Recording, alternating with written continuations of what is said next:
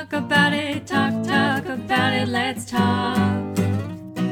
Welcome back to Talk About It. I'm your host, Pariya, and today's guest is my friend Mahalia, who you actually just heard because she sings and plays the guitar on the jingle that you hear at the beginning of each episode. Mahalia and I discuss what it's like to work in the arts, the separation of self and artistic production, and the pressures of society and family, especially an immigrant family, when it comes to choosing a career. We also talk about how you can love, be good at, and do more than one thing, and you don't have to pick just one path or feel like you can't move away from that path later on in life. Basically, we talk about a whole ton of stuff, so instead of me describing it, let's just get into it. I had to burp so bad as soon pressed record. I was like, of course, betrayed by my own body. This is the time where I have to belch like it's That would be good. business. Like that could be the starter. Like that would be the intro music. Just you burping Oh, that's really loud. perfect. Actually, I love that. Or, or instead of ten seconds of silence at the top to get the room sound, just ten seconds of burping to get the burp sound. And then I'll rename it Burp About It. yes, Pariya, I think we have a hit. We we have a hit. I am. I'm taking ownership. This is now. this is we the spin-off podcast. Burp about it. Burp About It. Absolutely. You got to think franchise expansion. What is it? Diversify your portfolio. From the get-go. Like when you have an idea for something, think about the sequel. Make it a trilogy. Have a prequel. Reboot When it you before an- you boot it.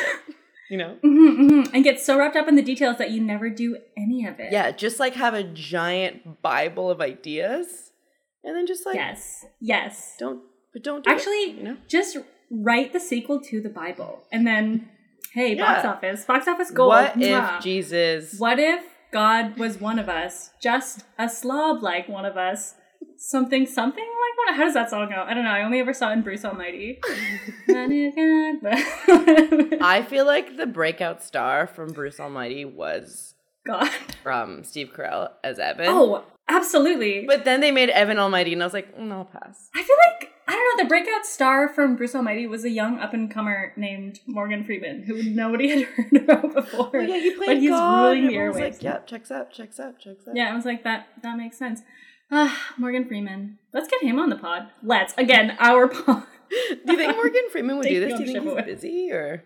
I don't know if he's used to he's- using his like voice for stuff though. I think he's not really Hmm, like a voice actor. Yeah, he doesn't do talkies. No, he's He not. He's definitely. I think he's a mime. Actually, he's known for being a mime. Yeah, if you go to his IMDb pro- profile, it's decades. it's decades of mime Can you work. tell that I'm having like podcast performance anxiety? Where I'm like, how can I stretch this Morgan Freeman bit? You're to the trying- end? How can I? Your face you, like, is see the in torn. my eyes. Your face is torn between like improv yes ending me and also shutting it Oh, God. down because it's the dumbest thing you've ever heard. it's like, how can we start the episode off strong? Bruce Almighty deep guts. Like that's where we need to go. What's happening? How are you? Let's get Um, into this. this is the podcast. Burp about it. Talk about. Oh, Oh, oh. Give me one second. right as I decided to start. Yeah, honk about it started. What even was that? There's a tugboat outside. that's really sweet. I miss BC so much. just tugging away. Just just chugging away, aren't we all? Choo choo. So So, so this is the podcast. Talk about it. This is the podcast where every episode I have on a different guest so we can discuss the importance of talking about mental health and therapy and pretty much everything else that that covers whether it's depression or anxiety or experiences being a woman, a person of color, an immigrant or a child of immigrants. And today I have another very special guest. Her name is, is? Mahalia hi, my friend of 15 years. We met um first year of high school and apparently we still aren't sick of each other. So here you go. Not Hi. yet. Hi. Wow. That was very professional and official, and I loved it, and I'm honored. Was and it? I like I was like, how do I do this? Even though I've done it like a few times now, I'm always like, what is my podcast about? who am I? What's? Um, it's like you know, like you know that episode of Parks and Rec where is it Hank Azaria who guest spots, and he's like, he- they're like on a radio show, and he's like, "Welcome to the sounds of," and it's, it's like the worst music in the world. That's how professional you were, but without the terrible music. I was Hank Azaria. yeah, I've always had a soft spot for him because he was the voice of every Simpsons character. I mean, But also, I think Apu, which is like a whole thing. So, Ooh. oh yikes! Did they get rid of him? yeah, I think they did a whole thing where they're like, let's just get rid of him, and it's like, or have Have a, you know maybe give a job Indian to somebody. person voice him. Yeah, that'd be They're like, no, no, no, no, no, no, no, no, no, no, no. Either job for the white person or no one. we'll just get rid of it altogether. That's actually what it says on my CV when Mm-hmm. I apply for jobs. It says hire a white person, parenthesis, not me. yeah, Double parenthesis, square bracket inside the round bracket. If you can actually just get rid of me, that would be ideal. yeah. References And available. also, speaking of regular and square brackets, yes. Oh, I'm so glad we're finally on this I'm topic. so happy we're finally talking about this. I can finally ask, what are the squiggly ones called? oh my god. I didn't realize that this was a conspiracy theory podcast. what are the squiggly ones? What are the square ones called? Square brackets? I feel like they're square brackets, but what are the ones that are like whoop, point? whoop? Oh my god. You imagined it. You envisioned it. That was a perfect sound effect. Yeah. That was that was I was taken on a journey Yeah. to my keyboard right next to my P button. Is that what it is? The conspiracy goes deeper. Your name is Oh my god, it is next to the Squiggly. squiggly bracket. If anyone is already listening to this, they have now stopped listening. That was that was yeah, and as the they should. Yeah, That like, was it. I where tanked your- out. Let's get to some real shit. Let's do it. What do you think about therapy, Malia? Here's what I think about therapy. I feel like the biggest fraud in the entire world because I boost therapy to everybody I know. I think therapy is a magical, wonderful, Like you walk down the street and you're like, tool. "Hi, strangers. Have you heard about Yeah, our Lord I and stop people therapy?" on the. Yeah. absolutely. He is risen. He is a gender neutral concept uh, therapy. yeah, Um. Yeah, I like talk it up to everybody, and I have a freaking psychology degree, and I'm going to get a master's in this like a kind of therapy, and yet I have never been to therapy. What a fraud. But um, yeah. So I like it's funny because I was having a conversation um with a dear friend of mine, maybe like a year ago, six months ago, and it was after something pretty like pinnacle, uh, what not pinnacle, like a pinnacle happened in my or a landmark in my life where I had a close family member of mine pass away, and I was talking to this friend of mine. We went out to lunch, and it was like we went, we were out for like two or three hours, really just kind of diving deep into the shit, talking about our feelings, and then we were talking about all this stuff, and then all of a sudden she just went, "Yeah, have you like, have you ever gone to therapy?" And I was just like. "Gung, gung, gung, gung, gung. No, like she knows the truth. And it's so funny because I think you and I were talking about this the other day where I, I feel like I'm captain number one, uh, most queen gold ribbon at being able to like put it off for certain Mhm. reasons. I'm like, oh, it's financially not really doable for me right now. Or like, I'm in a province where it's really hard to access healthcare, and hard to access like any kind of care. So like, I can't get it. It's I'm in my second language here. Like, it's hard to find an English language therapist. Like, none of these things are true. And yet, here I am. And even being on this podcast and being like, oh, I'm gonna do the work of airing it out, airing myself, like fucking dragging myself through the mud on this podcast. Like, what a huge bee. She thinks she can go to therapy, yet she hasn't. And yet, I don't know. Well, it's it is hard. I mean, I've talked about it on some other episodes. Even knowing that it was important and knowing that I wanted to go, which that in itself is like you know something a step that you have to get to. Even when I'm like, this is right, like this is something I should do. It still took me like years to finally do it because it, it is hard and it's like. Mhm. But then once you do it, it's like this is amazing. So Mm. When you go, when and if, When and if. when, But when, yeah. tell me all about it. Record the session. I will. I'm gonna talk about it. Can I ask what it was for you that like made you pedal to the metal, like actually make an appointment? For me, and I think you remember this two summers ago, I was like in a really, really, really dark place after like a breakup that I had with a boyfriend of a few years. And it was just, it Mhm. wasn't so much just the breakup, it was just a bunch of stuff that had happened uh, after it. And then I had like really, really bad depression and I wasn't feeling valued. And because of that, I had like a lot of like self loathing. And it was like, it was just really dark because I'd be like fine one day and spending Mhm. the summer with you and our other friends and like having a great time. And then I would go home and I'd be like crying like so hard. Mhm. And then if I wasn't crying, I would randomly get really angry. Like I just would, I had a really short fuse and I was really irritable because of it because I was just going through some shit. And you were actually one of the ones who, you were one of the ones who was like, hey, I'm, uh, Oh no. therapy perhaps and like i knew i should no like i was like no i totally agree but like i was doing that thing where i was putting it off and it was really really bad and then like i remember you and i were talking about it once and i even said to you i'm like yeah but i feel like i've been feeling better the past couple days Mhm. and i genuinely had like i wasn't lying or anything but you were like yeah but that's like when you should be looking. Like don't wait until your next like like really dark, really low moment Yeah. to then look into it. Like now is when you should look into it, make the appointment so that you're ready for the like if you have another, you know, really Mhm. deeply depressed um depressed moment. and then so when I finally did and I had a consult and it was amazing and I just like the consult's always supposed to be so you can get to know that particular therapist and like see if you jive. Jive? Mhm. Have I ever said that word? Um, and but I was just like, so here's the thing, and I said all this shit in like 20 minutes, and she's like, so this is not actually like a session. I just want but I was Just just like, like, I had so back, much. yeah. And I was Yeah. like, oh, this is great. Like, I definitely want to do this. Like, that was so helpful. And then when I went to go make the appointment, and I was like, just making sure, like, am I covered, blah, blah, blah. And I realized that my coverage only covered, for lack of a better word, um, psychologists, but they were counselors, so it wouldn't work. And I couldn't afford Mm. it at the time. So I just canceled it. And I never, and then I didn't go back, which sucked because then I had, like, opened up this wound and I was Totally. like, yeah, so I'm like, now I really need to talk about it. Eh, talk about it. Eh. Um, and then, but I wasn't able to afford it. And then a few months later, thankfully, my benefits through my employment changed a bit. And then it opened up to also cover counselors. And then ever since last November, I've been going uh, regularly. And I haven't looked back since because it's been great. Highly Look recommend. that. Yeah.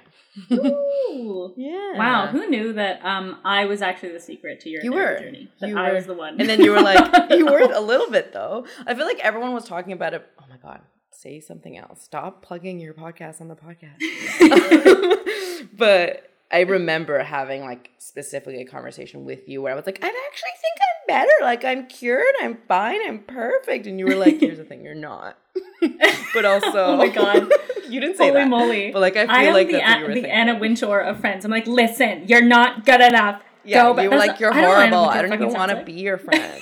Oh my god, no. This is actually No. a breakup, but while we're here, Yeah, do you, mind were just like, going get to therapy or else we're not gonna be friends anymore. And then you were like, I'm not yeah, gonna yeah. go, but like you should go. But for you, oh, that's so it's it's funny that um I guess I hadn't thought about that specific moment in a long time. It was it was a little while ago now, and you've like come so far on your journey. This is Yeah, I'm cured now. I'm cured. Come, I'm Hank Azaria. Yeah, you're cured. Yeah. but I think it's I think that that.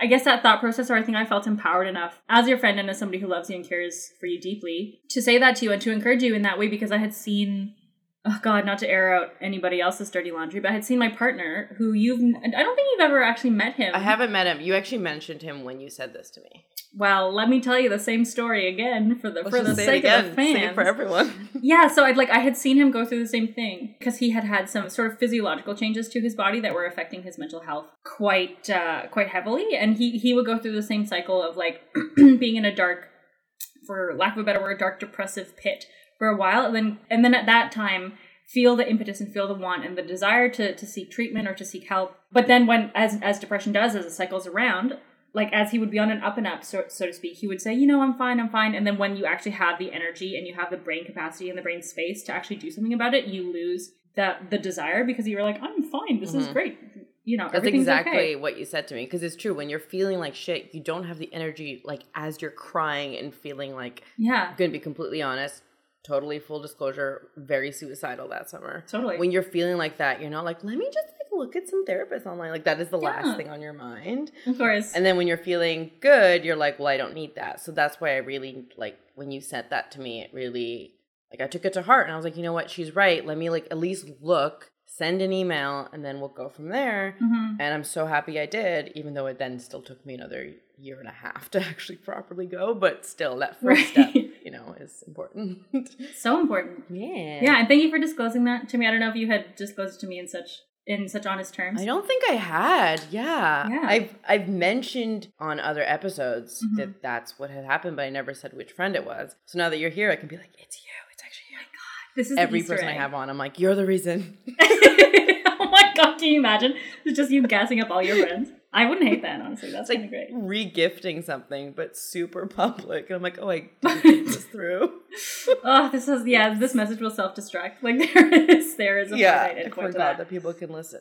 Speaking about people listening, Mm-hmm. my mom is very supportive of me doing this, like super stoked, like more stoked than anyone about me doing this. But Oh, she that's keeps being like, "Let me hear an episode," and I'm like, "No." Oh my god, mom, relax. I Wait, you never thought she'd want to listen. So you- you don't want her thought to she'd listen be at all? Supportive. Well, it's not that I don't want her to. I'm going to be completely honest. I Mhm. don't think she could get through a whole episode sure. for a couple of reasons. One, I don't think um her attention span could like I just don't think she could listen for the whole time. That's just too much. But also we talk so fast. Yes. This isn't even me trying to roast her. This is just the truth. I think she would be like, "Okay, I'm bored and I can't keep up. What are you saying?" And then she would just go to me and be like, "Just like cliff notes it. What did you talk about?" she's like all about how she's going to share it and tell all her friends to share it, which is like so sweet and I'm really appreciative. But I'm also like, can you share it but not listen to it? Is that an option? yes. Yeah. Yeah. I mean, like, what does that? What does that double edged sword look like for you in terms of? Because I, I, I It's not totally hear what you're saying. I don't even think like I haven't even said anything bad like about her. This is probably the worst, and this is just me going. She won't listen to the whole thing. um, it's just like I want to be able to be completely honest about everything, and I don't really want to hold back a lot Mhm. on this podcast. Like that's kind of the point. And then when I start to think about individual people in my family, especially who might listen, it starts to make me like overthink and try to like I self censor a bit because I'm like, oh, what Mhm. would this person think? What would that person think? And it makes me want to hold back. Yeah. But at the end of the day, like, not really saying anything bad, and I'm just kind of reminding myself that she probably won't get through the whole thing. that'll that'll keep me She'll going. probably press the the escape button real early. on. yeah. But I mean, it's like, and this is, uh, hello, welcome to Talk About It, where we talk about being children of immigrants and or immigrants ourselves. But like that whole idea of having to like self censor or to to always have in the back of your mind, what does this person think? What does that person think? What's my family going to think? How's it going to reflect on me? How's it going to reflect on Mhm. the people that are close to me? If I'm honest about not only what I think, but who I am and what I like, like, oh, that's uh, that's a whole bag of chips. It's literally like 24 7 in my brain. And I feel like you also can kind of relate, where it's, Mhm. I'm constantly thinking about how certain things I do might be perceived by certain family members, or how it might make me look, or how it might make them look for being related to me. Like, it's like all these things yeah. that shouldn't matter and keep me from doing what I want to do, or even when I do it, like doing it to its fullest extent because I am trying to, like, you know, I'm holding back a little. So I'm really trying to do this endeavor without thinking about that kind of stuff. Mhm. And then, like, just putting it out there and then hoping for the best because, yeah, I just, I, I don't want to be like picking and choosing what to. Yeah. I mean, of course, I'm gonna have some things that I don't want to say publicly for anyone to just anyone to hear, but you know what I mean. Yeah, I think it's it's just like fresh on my mind because I had like a, I really a surprisingly positive, a much more positive than usual conversation with my father on the phone just yesterday, and I don't I don't mean for that to sound like every conversation that we have is like a total shit show and things explode, but you know like my father and I particularly have a relationship for for the fans. Here's some context.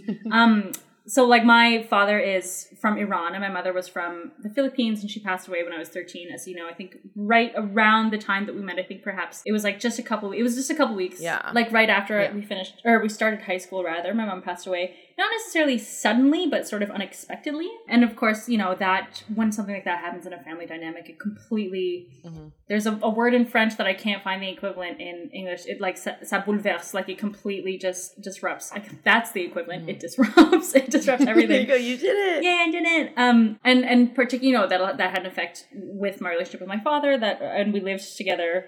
Sounds like we were roommates. I lived with my dad as as is can be expected. Um, You're like, can you take out the garbage today, Dad? God. God, can you stop leaving your takeout containers on the counter? I swear to God, I'm gonna disconnect the Netflix. I'll do it. LOL, we do share Netflix, and I pay for it. I'm thinking of a sitcom with my dad as a roommate, and it's half hilarious, half a fucking nightmare. Anyways, I moved out of the house kind of like ASAP, as all angsty teenagers who Mhm. who dream of the grass being greener on the other side. Um, so, and I think the thing with my dad is that our relationship, whenever we do have like a, a nice intimate conversation or spend an extended amount of time together in the same space, because we haven't lived under the same roof since I was 18 and because we haven't spent a tr- like a very extended amount of time in any meaningful ways together since I was 18, our relationship regresses Mm. to where it was when I was 18 and he was Oof. 19. I'm just kidding. My dad was, I forget how old he would have been. But it's yeah, they 18. take on that role of like okay, you're the child, I'm the parent, which like of course that is true, Mhm. but it's very much like do as I say, like, you know, Yeah. like do what I tell you and they forget that you're an adult who's like you've lived on your own for the past a 10 years. decade. You've had all these life experiences. yeah. But you come back and they're like, "No, you're basically a toddler and you have to do everything I tell you." And Totally. No, and I think just like the like I'm in a particular place with that where like the ownership that I have to have over my life and the agency that I have to have over myself as not only like a human being out in this world, but like as somebody who has for the last few years at least chosen to work as like a freelance artist and like as somebody who who is involved in like the arts community and the like not confidence necessarily, but like truly the ownership that you have to have over that practice mitigated by the fact that my like when I engage with my father in discussions over my own my career choices and who mm-hmm. I am and like how I've decided to live my life up until this point because who knows what tomorrow holds. Um, it it can be it can make for a very testy waters. So I'm thrilled to hear that your mom is so supportive of the podcast because I'm to be totally blunt, I'm I'm very envious of of when people's parents are supportive of their artistic choices or or whatever they choose to do. I mean, I relate with you when it comes to my dad, as you know. Ooh, there- here it my is. mom Here is super, super. Yeah, here we go. um, when it comes to my mom, she's always been very, very supportive, especially of any artistic things that I do because she's also an artist. Mhm. Like I have always loved drawing since I was little. I've loved acting. I went to school for film and animation, and she's been super on board with all that. She's always been super supportive. Um, when I was like writing a web series, always telling me to write more, draw more. Um, she knows I want to direct. Like all these things, she's sh- super into. And when I told her like a couple months ago I want to start a podcast, her face lit up. She was like, "Yes, exactly. That's what you should be doing." Like she was so appreciative Mhm. and just happy and proud. My dad, on the other hand, is like, Oh, "Why are you not hello. in business?" That's all it is. Is like, Yeah. and you and I both have this where we were in the arts in school. Like we were both in drama, Mhm. and you're really musically talented. I'm not, but I love to draw. Like we have a lot of Mhm. like, and um, I'm not talented at drawing, but So there you go. It's, it's, painful. perfect. We yeah. we complete each other. exactly. Um, but then we also were really um smart, like academically too. Like we were also like at the top of our class. I'm like math. This is where we brag about ourselves. Is what is happening. Yeah. Oh, absolutely. Yeah, that's the portion of the podcast where we just recite our report cards. Um, no, but like From ten years ago. so embarrassing. like you have nothing else. to Grade eleven math. Grade eleven it. A plus. We were both in advanced math. No one cares. What have you done since then? Um, Except for I told James that I was in advanced math like just last week, and he was like, "Ooh, mamacita!" Like he was like very into it, and I was like, "Well, I've done so much since, since, but like, sure, you okay, care about what I did when I was between thirteen and eighteen. Cool, cool, cool, cool, cool. but yeah, no. Sometimes I tell people that, and because I think sometimes people think I'm dumb, like people who've met me post high school who didn't go to school with me, and I'm like, I'll have you know, I was in advanced math, and like they're like, so you're dumb. You've confirmed that you're dumb. You said Oh my like that. Um, Who are these goofs who think you're dumb? Because I will, I will write to them a very strongly and grammatically correctly worded, Worded letter. letter. exactly. Yeah. Um, but what was my point? Oh, my point was because we were good at like that was always kind of like a struggle for us because we loved the arts, but we also kind of thought like, oh, Mhm. well, I'm good at like academics, so like I should do that. And like my mom was always like, no, do the arts because that was her thing. But Mhm. my dad was like, you're smart, you're good at math, you're good at this, you're good at that. Like follow that, you know, path. And I was really torn in high school because it was kind of I was torn between what I thought I should do Mhm. and what I really wanted to do, which was go towards film. Yeah. And then that is what I did. And my dad was so upset. And it should be like, I should note, my dad is a huge film buff. Like, I get that from Oh, is he him, really? I didn't know that. Yeah. Yeah. That's what's so funny is that my mom is the artistic one, but my dad is hugely into movies. And one of the reasons I actually was from a young age, like, Wow. my mom will always talk about how my dad and his two brothers, especially the middle brother, always were so into movies that when they lived in Iran, like they could ask them anything about like a movie that was on, especially my uncle Mhm. would just like have his head turned like away from the TV, but like he could hear a voice and be like, "Oh, that's so and so and that's so and so and that person was in this movie and this movie and won all these Oscars and won this and they're also in this movie." And like that's me. Like that's what I'm like. Like my Isn't mom and so funny? It's so funny that like I get it from them and like since I was a little kid, like I would go to movies with my dad and it wasn't like kid movies. I don't mean like adult films, but my point is like it wasn't just Oh, hardcore porn like, with your dad. Sure, as we all Yeah. do. Yeah. That's, you know, that's what this podcast is really about. We're just, um, It's called jerk. no, but it was like he would called. take me to movies that Ooh. Sorry, it's so Um, disgusting. that wasn't like eight year old eight year old eight year olds just want to watch like animated movies. Yeah. And I was watching like Oscar nominated films with my dad and I was like really into it and he like you know Yeah. introduced me to all these like great actors and directors and stuff from a young age and kind of like you know led me down that path without meaning to so it was kind of ironic that when I picked it he was like what what are you doing and it's kind of not that I did it for him I definitely did it for me and I didn't think he was going to be supportive I knew he wouldn't but it was a little bit disappointing because it's like you like this stuff like Mhm. why aren't you more supportive and he was like not having it at all he was like you can like movies but why do you have to do that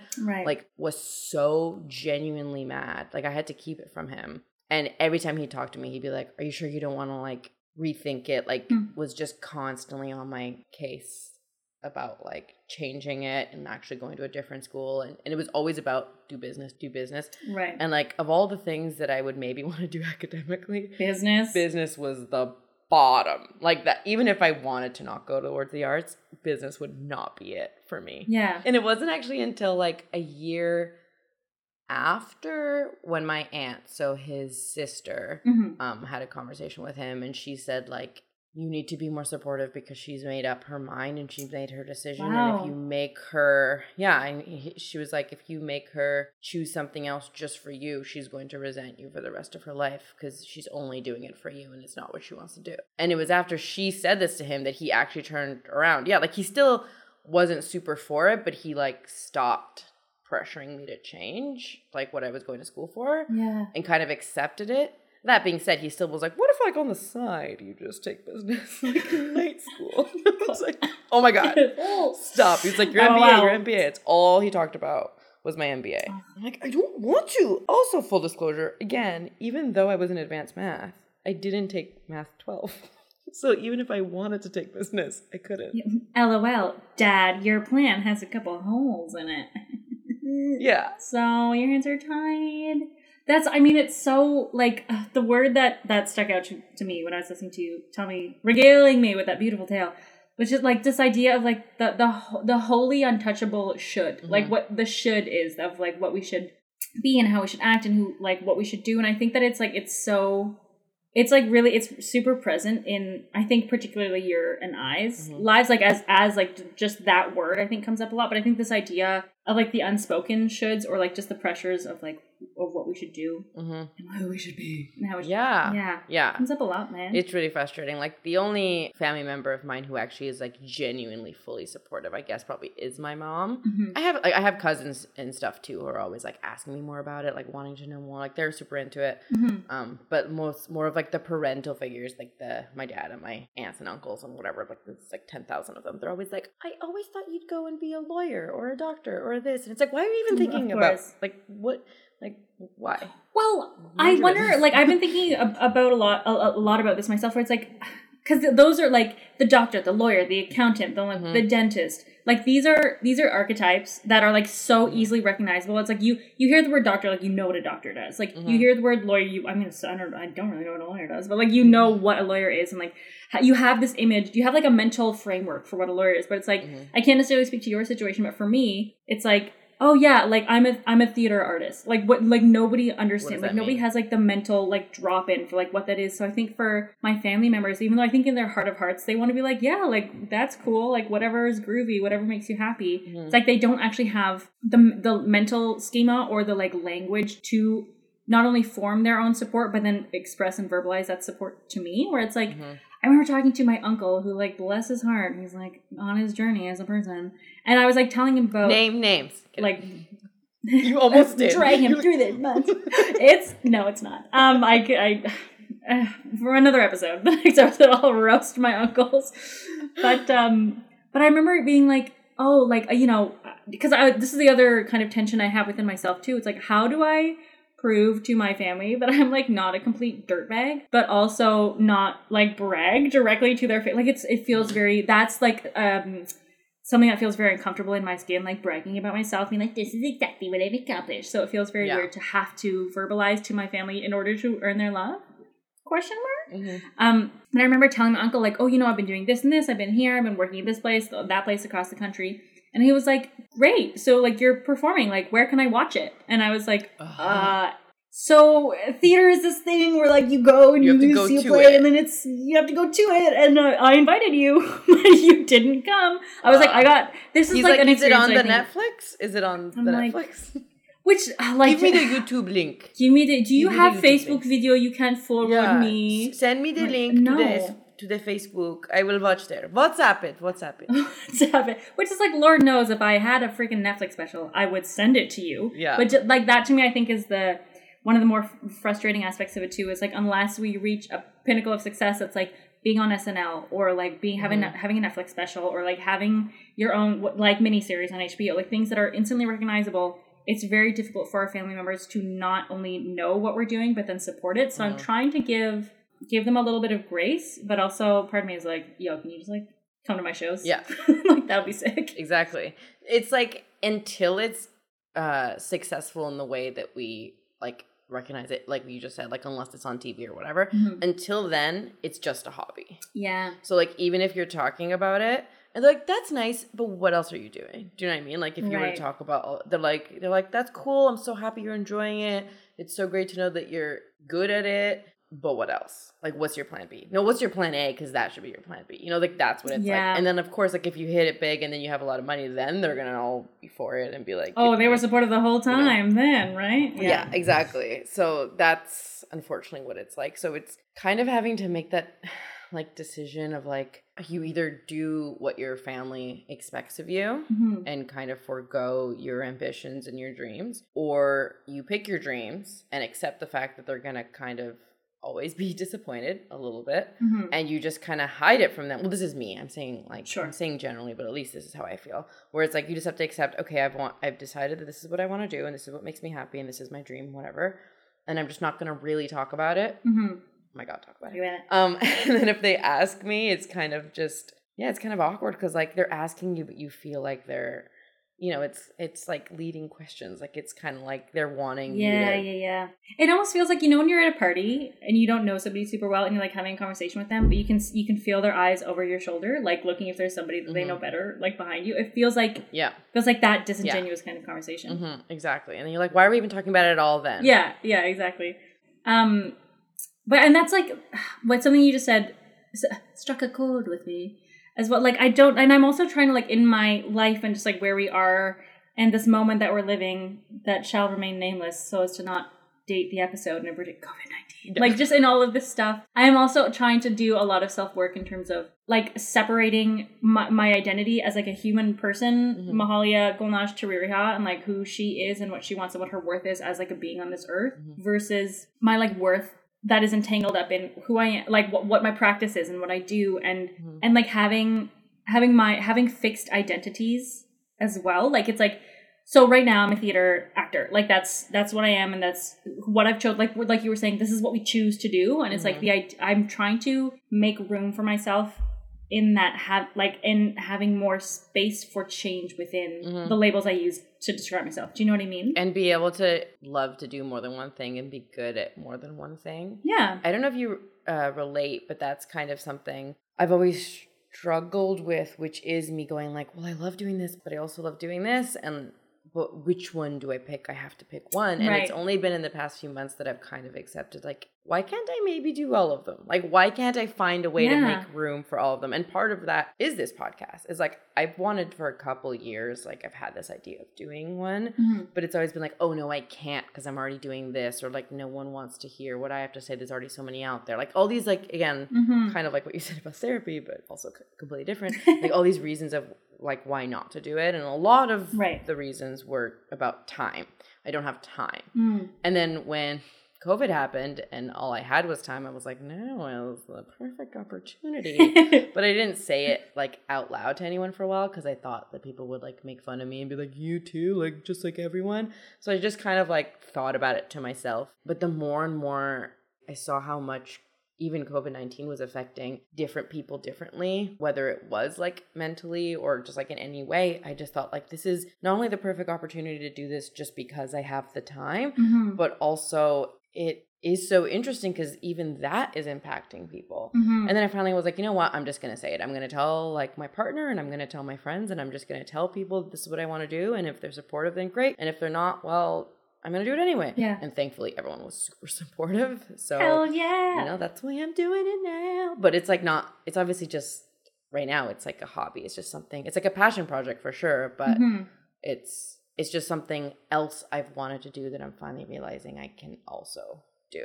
You know Yeah. in addition to wanting to write and direct and draw and like I love interior design. Like it's like I like all these things. Mhm. I can do them all.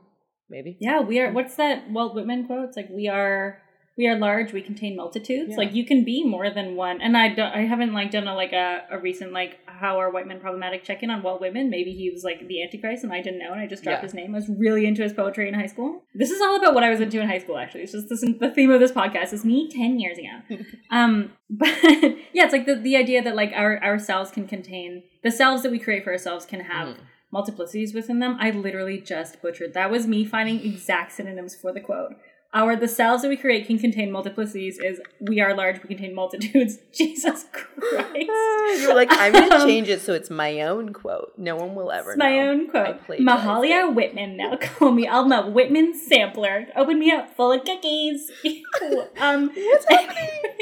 what's going on? But um, but yeah, no, no. Okay, to bring it back to the actual topic, be like having room for different things, and I like something that that like a memory that has really stuck out with me that I think you were there for, but I don't think you were involved in this conversation. It was my birthday last year when I was in Vancouver, and we had a birthday. We it was the first time I had my birthday in Mm, Vancouver in, mhm. in, in, in almost ten years. Um, and we had a birthday party at my brother's house, and we were there with somebody that we also went to high school with, who I whose name I won't use just in case they don't want to be plugged. And they have been a performer for, for ever since they left high school as well, and that they are on this this path of changing where they're going, especially because the the kind of performance that they do has an expiration date and like takes a toll on the body that cannot be undone. And so I remember I was I think we telling can him that say I'm- what the I- performance is, even if we don't say the person's name. it was uh hardcore sexual. It was Steel drum. it was live porn. Yeah, it's hardcore sexual steel drum.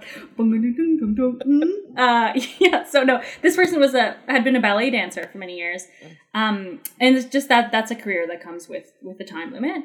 Uh, and so he was exploring what his life could be outside of that, and and I was telling him that I'm I'm having you know certain considerations about like what my life will look like in addition to and outside of theater. And he said the words to me. He said, "You're never not anything," which is so simple, but like really, it was probably because I had had a little bit of weed. Like I, it, to me, that was like the most profound Mhm. statement that he could have. Like, you're never not anything. This Well, I'm sober that right now, and that is pretty profound. So yeah, it's pretty still holds up. pretty intense stuff. Because it's like for me, it's like for the past five years, I've, I've been a theater artist, and as soon as I remove that hat, I'm not a theater artist anymore. And I think that that's magnified by the, the culture of of having to be a freelance artist, particularly in a not very lucrative industry. Like there is mm-hmm. there's just like a massive pay difference between the work that you do mm-hmm. on camera and the work that you do in live performance. Like Yeah, LOL, so the like quote unquote biggest on camera gig that I ever had was one day, and in that one day, I made more than I made in my biggest theater gig, which is like no, and that was for a commercial, right? Yeah, it was a commercial, and I made Yeah. so much stupid money. And then in theater, like the Brag, anyways, brag, brag. Ugh. Kidding, kidding, kidding, kidding. What a world! I'm just gonna brag about being in one commercial.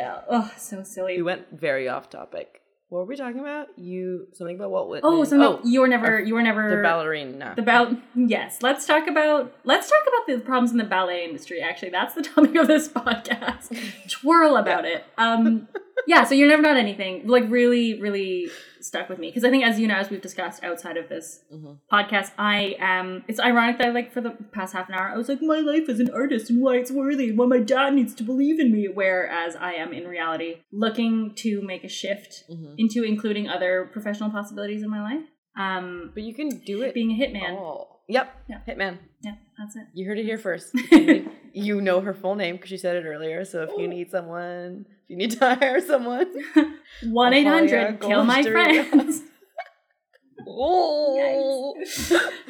but it is what made me realize it was like a few months ago when I was having the whole like dilemma of like, do I pick this or this or this or this? And then I realized Mhm. that there are so many people who I admire yeah, who are talented at multiple things and do them all. I'm not saying it's easy. Like there's still only 24 hours in a day. It's definitely hard to do them all, but it's possible. And I admire so many people who are good at multiple things and who do them all. So I'm like, why not me too? Like, Yeah. why do I have to limit myself? Right? So And I think in that having that conversation with I'm saying yourself, but I'm meaning myself. Like Mm-hmm. in having that conversation with yourself, something I've been reflecting on a lot lately too is like this idea that like we can like we can have it all, like twirling in the wind, like Maria at the Mhm. beginning of Sound of Music, like mm, we can twirl have about it. it. Yeah. But I twirl about it, but also not like like uh, removing that from this idea of like the side hustle and like hus- hustle Mhm. culture because like hu- like that is something I'm really Hustle actively trying culture. Hashtag we live in a hustle culture. Um, we do though. It's called No, no, capitalism. I 100% know what you're saying, but the phrase hustle culture is so funny to me. it's actually just and it's it's a Reddit subgroup devoted to that movie Hustlers, Which apparently is really good. so I've heard. I I've haven't seen it. only I mean, heard I'm- good things. I haven't seen it yet. And like it seems like one of those movies that would be awful, no offense. And then everyone was like, no, this is Apparently, it's legit. fabulous. Yeah. Here's what we need to do. Um, for when you get like like one million gazillion Patreon subscribers, you Mhm. watch movies. You watch Hustlers with me, and then we just like live, live comment, and that's Yeah. for the top tier Patreon. I was thinking the other thing we could do, which is continuing what we're doing now, is the two of us who've never seen that movie talk about how good it apparently is without actually Perfect. having anything to back it up because we haven't seen it. Yes, which There's a lot of while- content there. A lot of that's the kind of criticism that I like I seek as as a consumer. Like I want to know what somebody who hasn't seen or done the thing that I'm interested in, what they think. Mhm. Yeah. A non-informed Someone, I want someone to not listen to this and then tell me your opinion of it. But here's the thing: how would you know without? hearing it for a Do you know what I was thinking? I was thinking about exactly that, just because I was listening to a podcast. You know which one I'm talking about, and they like, Hey. hey. it's one of my favorite podcasts.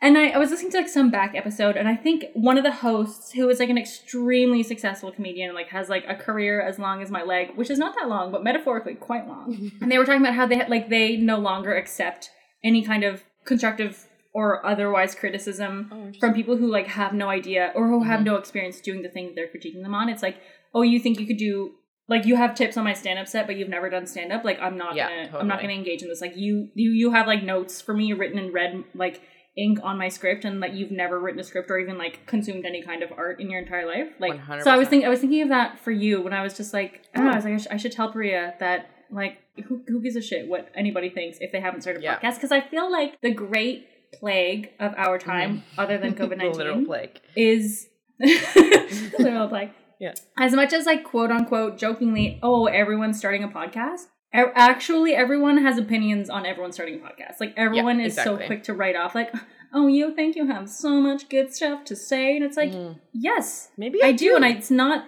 listen maybe I and do. then tell me. or listen and then keep it to yourself. Yeah, 'Cause I- don't tell me because I'm sensitive. Don't don't tell me because I'm very soft. You know how people say fuck the haters, but also like I'm scared of the haters.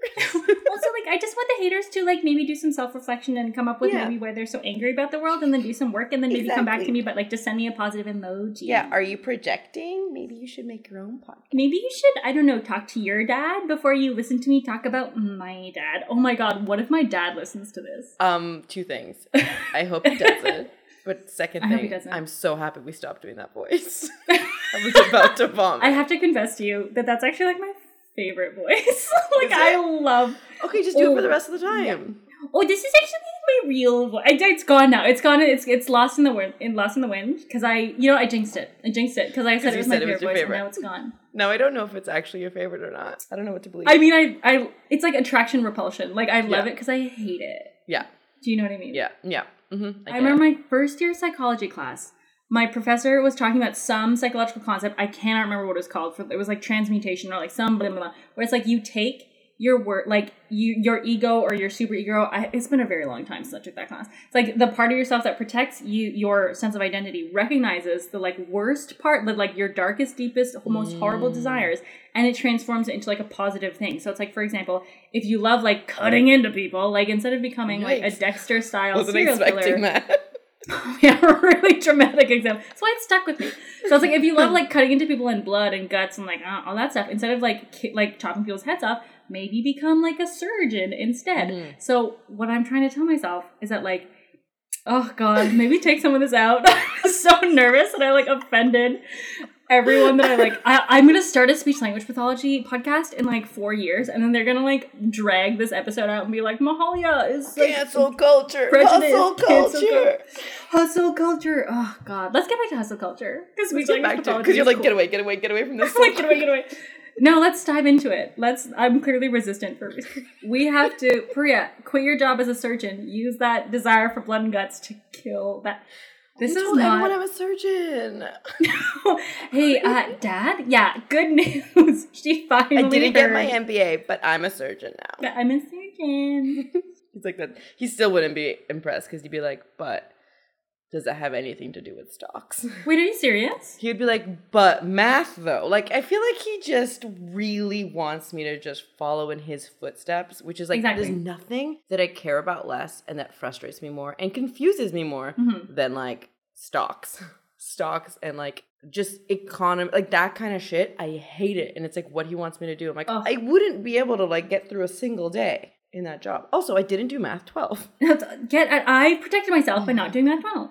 Um. Yeah, pretty much. This is the real theme of this episode: is how annoying it is that my father, uh, every time recently, every time I talk to him, context for the for the listeners is that as I just said, I work in theater. LOL, there's no theater right now. Like COVID nineteen has decimated that industry. I had I'm uh, my day job used to be in theater, and then I was like, I'm gonna make the smart choice and get out of theater for my day job and like have something a little bit more like lucrative and secure. I'll work in the restaurant industry. LOL, like that is completely gone too. So I'm completely like destitute financially, essentially, except for a shout out to Daddy Trudeau for helping me out with some cash.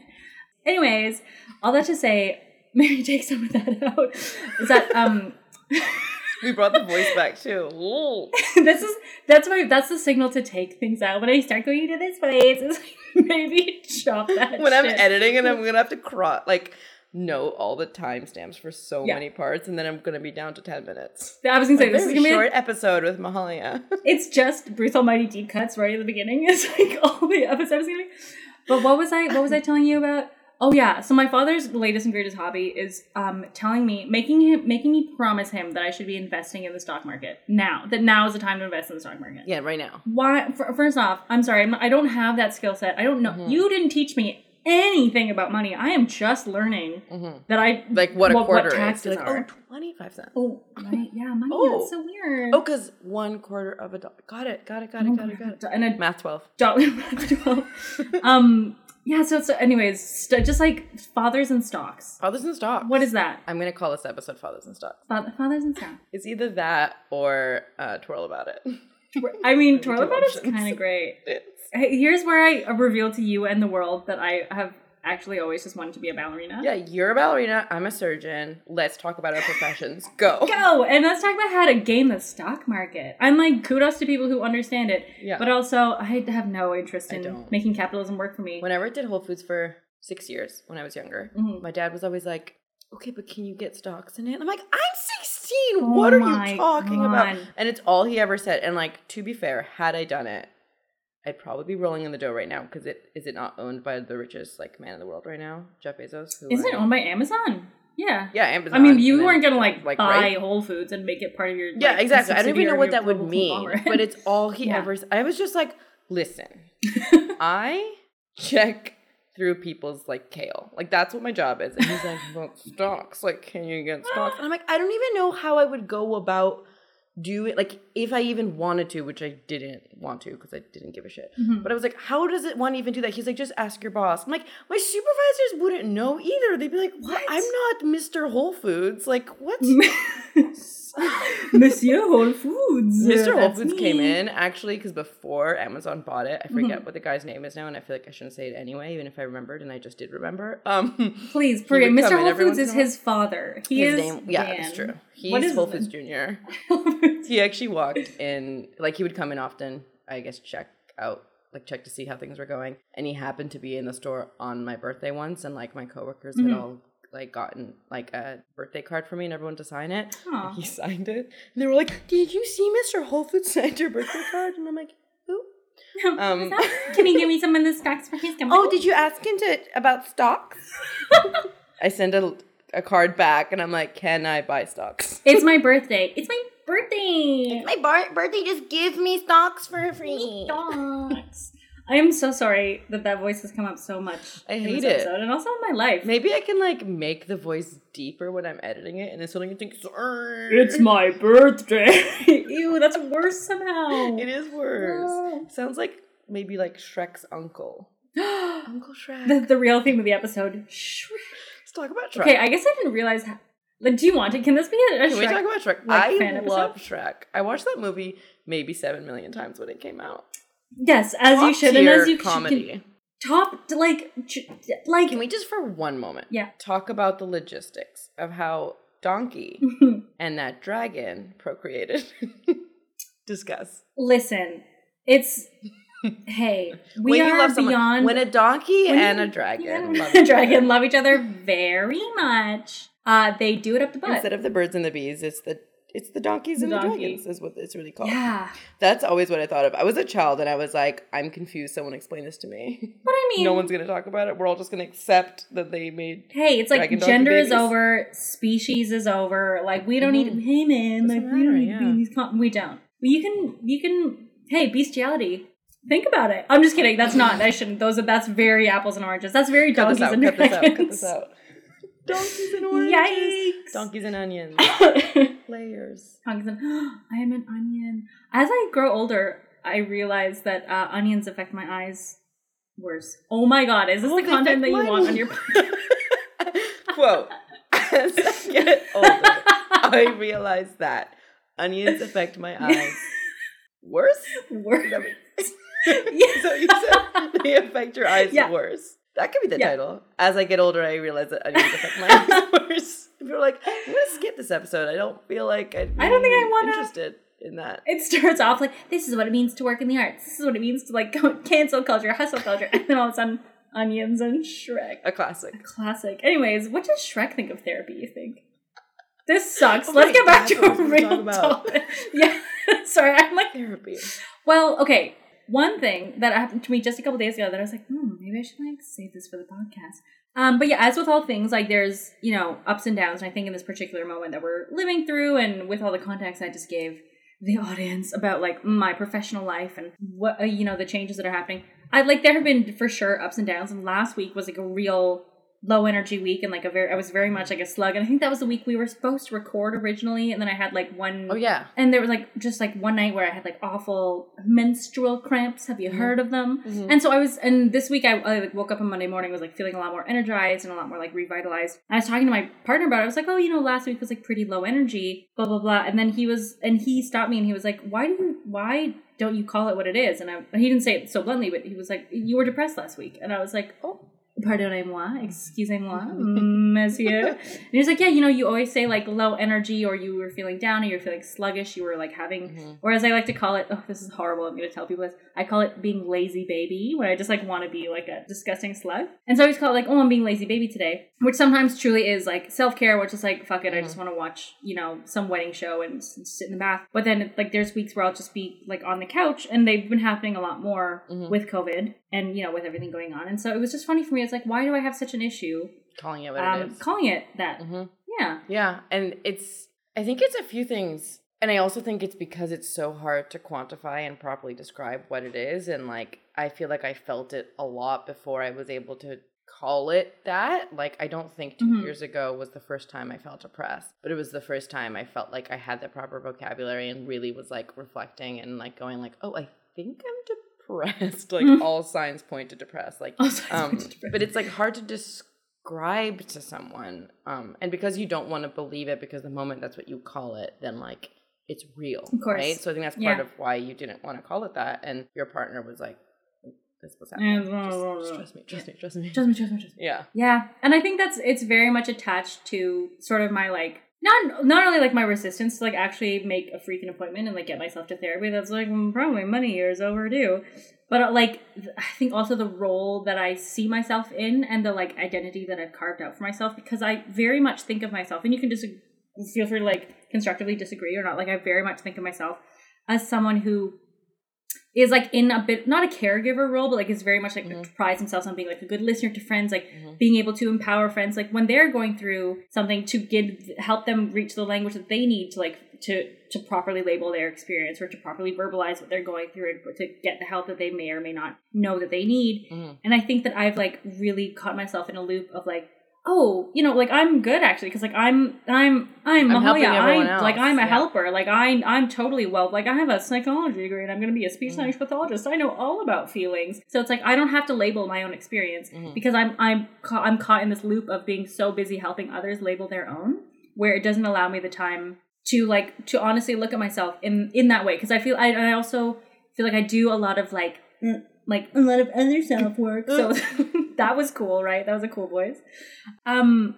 So yeah, all that to say, I think I I think it's that was very helpful for me to have someone not confront me with it, but just be like, hey, maybe the shit you crammed down other people's throats, you could cram down your own. No, but it is true, and like I think like a lot of people can probably relate to being that like listener in their friend group and helping their friends uh with like problems that they have or you know like um things that they're going through and it seems to always be easier to solve those problems like when they're not yours you know Mm, and totally. because you're doing that you feel like well i'm obviously i'm fine because here i am solving everyone else's shit so like, Yeah. i don't need to go to therapy um through this podcast one of the things i want is to get away from even saying like you need therapy sounding like an insult right. because like that's it's not. I genuinely think that everyone can benefit from it. And I've said this countless times before. Not everyone needs it to the same degree, needs it as frequently, Mhm. needs it for the same reasons. But I don't think there's a single person who can't benefit from it. Mhm. So, like,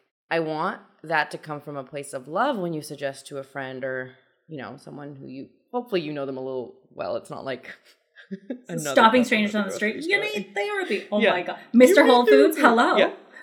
Mr. Wolf, do Yeah. you remember me? You don't? Anyway, you need therapy. Um, and you need to give me some stocks. Would be great. yeah give me stocks get therapy but yeah like i want it to sound more like the way that i mean it actually which is like i think you like everyone could benefit from it hmm um why don't you give it a shot and of course like easier said than done money's always an issue like time is an Mhm. issue and then even bigger than those it is hard to because you know that once you go you're gonna maybe have to confront things about yourself that you've purposely Ugh. not wanted to confront or find out stuff about yourself that you didn't realize before and then you're like oh shit now i know Oh. and it is Yeah. a little bit hard because of that but it's really good it's really helpful to see those things and be able to hmm like move i don't want to say move past them but like recognize them acknowledge them Yeah.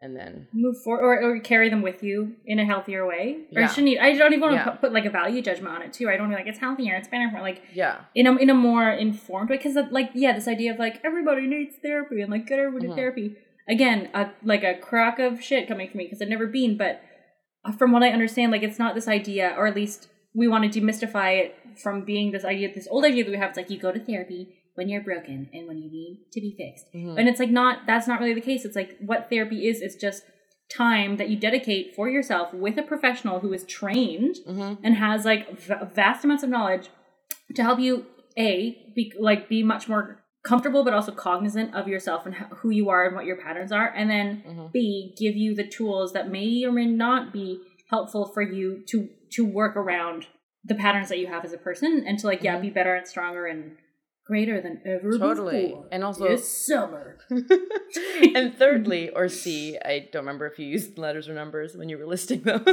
hey man it's Number 2020 we're past all that stuff whatever you want it to be Just like say a random symbol. Um, you know, Yeah. squiggly bracket. squiggly bracket the artist Squiggly formerly known as squiggly bracket um, it's also finding out the reasons for those things. Like Yeah. that's been really Mm. really helpful for me is like finding out why i can be really controlling like finding out that that comes from my Mm-hmm. parents since i was like really little like Sorry, did you say also why it can be really trolling? Is that what you just said? controlling oh i'm an internet troll I'm okay, I was like, i'm like whoa. fuck the libs yeah yeah that makes so much more sense. I was like, Jeepers Creepers, you're really uncovering some stuff about. Are you an incel? Did you not know? Like, I don't- i'm an Yeah. incel i'm a troll i hate snowflakes all that stuff Mm, SJWs, get out of my face. Ew. Okay, sorry. You were saying Um, something very nice, and I but no, it's it's like I seek control because I had a really really controlling father who like Mhm. didn't let me make any of my own decisions and would always be like kind of like you know do business. Don't do what you actually want to do do what i'm telling you to do but but about Yeah. everything. And then even if it wasn't him telling me to do something if i just did something and i'm saying even like closing the fridge door he'd be like why did you Mhm. close it like that? Close it like this. Like everything i did was Oh, yeah. wrong. Everything could be better. It was always why aren't you doing it this way? Um do this instead. And there- he And I'm assuming so this way is my way as well. yeah. Yeah. that like because of that it's also affected my decision making skills like this is something i've learned about myself. Like i've known for a long time that i'm very indecisive and Mhm. i'm quite insecure. And because i'm insecure i don't have like security in those decision making skills. Like i'm always wondering like is this the right choice? What about this? What Mm. about this? What about this? Like and then i think of all the like ways like if i pick this one like i just want to pick the right option all the time which like there is no right option. And that comes from years of him being like you did this wrong. You did the wrong thing. You should have done this. So then he's made me second guess everything that i do or want to do because of it. So it's interesting Mhm. to just even like find out like okay this is a thing i knew about myself but i just saw it as a flaw. And it is a flaw but it was a thing that i really hated about myself. But it's interesting to find out why that is Mhm. and then have a little bit more compassion for yourself because you realize oh Yeah. there's a re- you weren't just born bad at making decisions like there's a reason Of and then acknowledging it having compassion for it makes it easier for then for me to move past that and because of like talking about that in therapy i've like reshaped my relationship to that where now whenever i'm having to make a decision whether it's between two things or multiple things i'm now like empowered like i realize that Mm. any decision I make, no matter how small, is empowering because for so many years, Mm. my dad and even to a lesser extent, my mom took that from me Mhm. because they told me what I had to do. Uh, now I'm realizing like I'm an adult, I can make my own decisions. So every little thing, even if it's as small as do I wear this or this, Yeah. it's like it's empowering to be like I can make that decision my, for myself. I don't have to ask for someone else's opinion or be like, is this right? And I'm still Mhm. having trouble with it. I still do sometimes like ask my friends or my partner or my mom like, should I wear this one or this one or whatever. Right. But it is it is like and then when I do make that decision, I have like a feeling of like Woo. like pat myself on the back, like, yeah, I did that. yeah, like what an So affirming stupid, day, like way to incorporate that practice into your daily life too, or like to create those little Mhm. like pockets of opportunity for you to empower yourself and to, and to not only like practice moving away from the old, not the old, but like the, the pattern that you that was instilled in you before, but also to practice like you're saying compassion and empathy Mhm. for yourself and knowing where it comes from. That's like like It was really like, very cool. It's so cool. Yeah, And I so remember cool. in that session where we talked about that with my therapist and like I realized what the root was, I came out of it feeling like so encouraged and excited for the Mm. next time I had to make a decision. Like I genuinely was like, I can't wait. Someone make me choose between two colors. Like I was so stoked. So when on, you like- choose between two colors. I was like, yes, the power in like choosing and having a say and making up my own mind and not having someone Mhm. tell me what to do. I was like so stoked. And I was like, from now on, whenever I'm having to make a decision, that's how I'm going to see it from now on is see it as like something that's empowering. Yeah. And again, I still have trouble. Sometimes I am still like indecisive, but like it's just reshaping that is has been huge. Yeah, that's thank you for sharing that with me. That's in, that's incredible and very heartening. Mhm. And like I feel like the way that you were like somebody make me choose between something, like I feel like I'm like somebody make me go to therapy. Like I'm like this Yeah. is it's very cuz I feel like for me the I think what was sort of like the biggest like yes, there's all these barriers, time, money, blah, blah, but for me if I'm like really honest and truthful with myself, I think the biggest uh barrier for me to like actually going to therapy before is, is like is it, it feels like standing at the like the precipice of like a, a chasmic cliff where it's like oh i'm like it's like this long undertaking and like this incredibly difficult journey that's like that i'm that i recognize will be good and will be helpful but it seems like it's like ugh, like oh my god that shit runs so deep. Like it would it would Yeah. have to be such a, a long and intense process. But i think because of where I am in other parts of my life where I am really actively trying to to give myself grace and to create flexibility in who I am Mhm. and how I see myself. I'm I'm realizing that like this is the time to undertake work. Like, like yeah, like Mm-hmm. before I'd be like, oh my god, it's like too much. It's too much. Like it's way too much to like unpack. Like oh my god, like my dead mom. Like yikes. What if like that's the root of Mhm. so many things. And for for so long that was intimidating. But now, like you're saying, it's it's exciting for you to be able to make these choices. Like I'm excited at the thought of like hell yeah, like let's unpack some of that shit. Like let's like, let's really like dive in. Like change it instead of being scared of it. Yeah. Be excited about it. And I'm saying it, and I know it sounds so stupid because I feel like for other people they might be like, just fucking make a decision. But like it would be paralyzing for me sometimes. of like course. to the point that I just wouldn't make it. Mhm. And like just changing that instead of being petrified of something, being excited about what that could mean. And like Mhm. realizing too, like, yeah, there's obviously so much to unpack, but you don't have to pu- unpack it all at once. You know, like there's time Yeah. and you can take as much time as you need. Like you have to go once a week. You can go once a month or less often or whatever. Like you can take your time. And something else that I've noticed is the more you go, sometimes even things that you don't actually um, directly address, you kind of like indirectly address. Like by talking Yeah. about one thing, it makes you realize something else.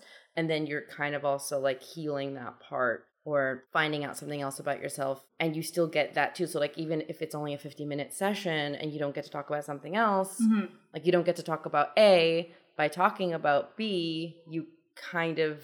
It You know what yeah. Yes, a hundred percent. Yeah. Because I mean, like, we're not the, these parts of it. These like what we like to like cognitively associate as like discrete parts of it. Like this is part A of who I Mhm. am, and this is Mhm. part B of who. I It's like that's not true. It's like you are.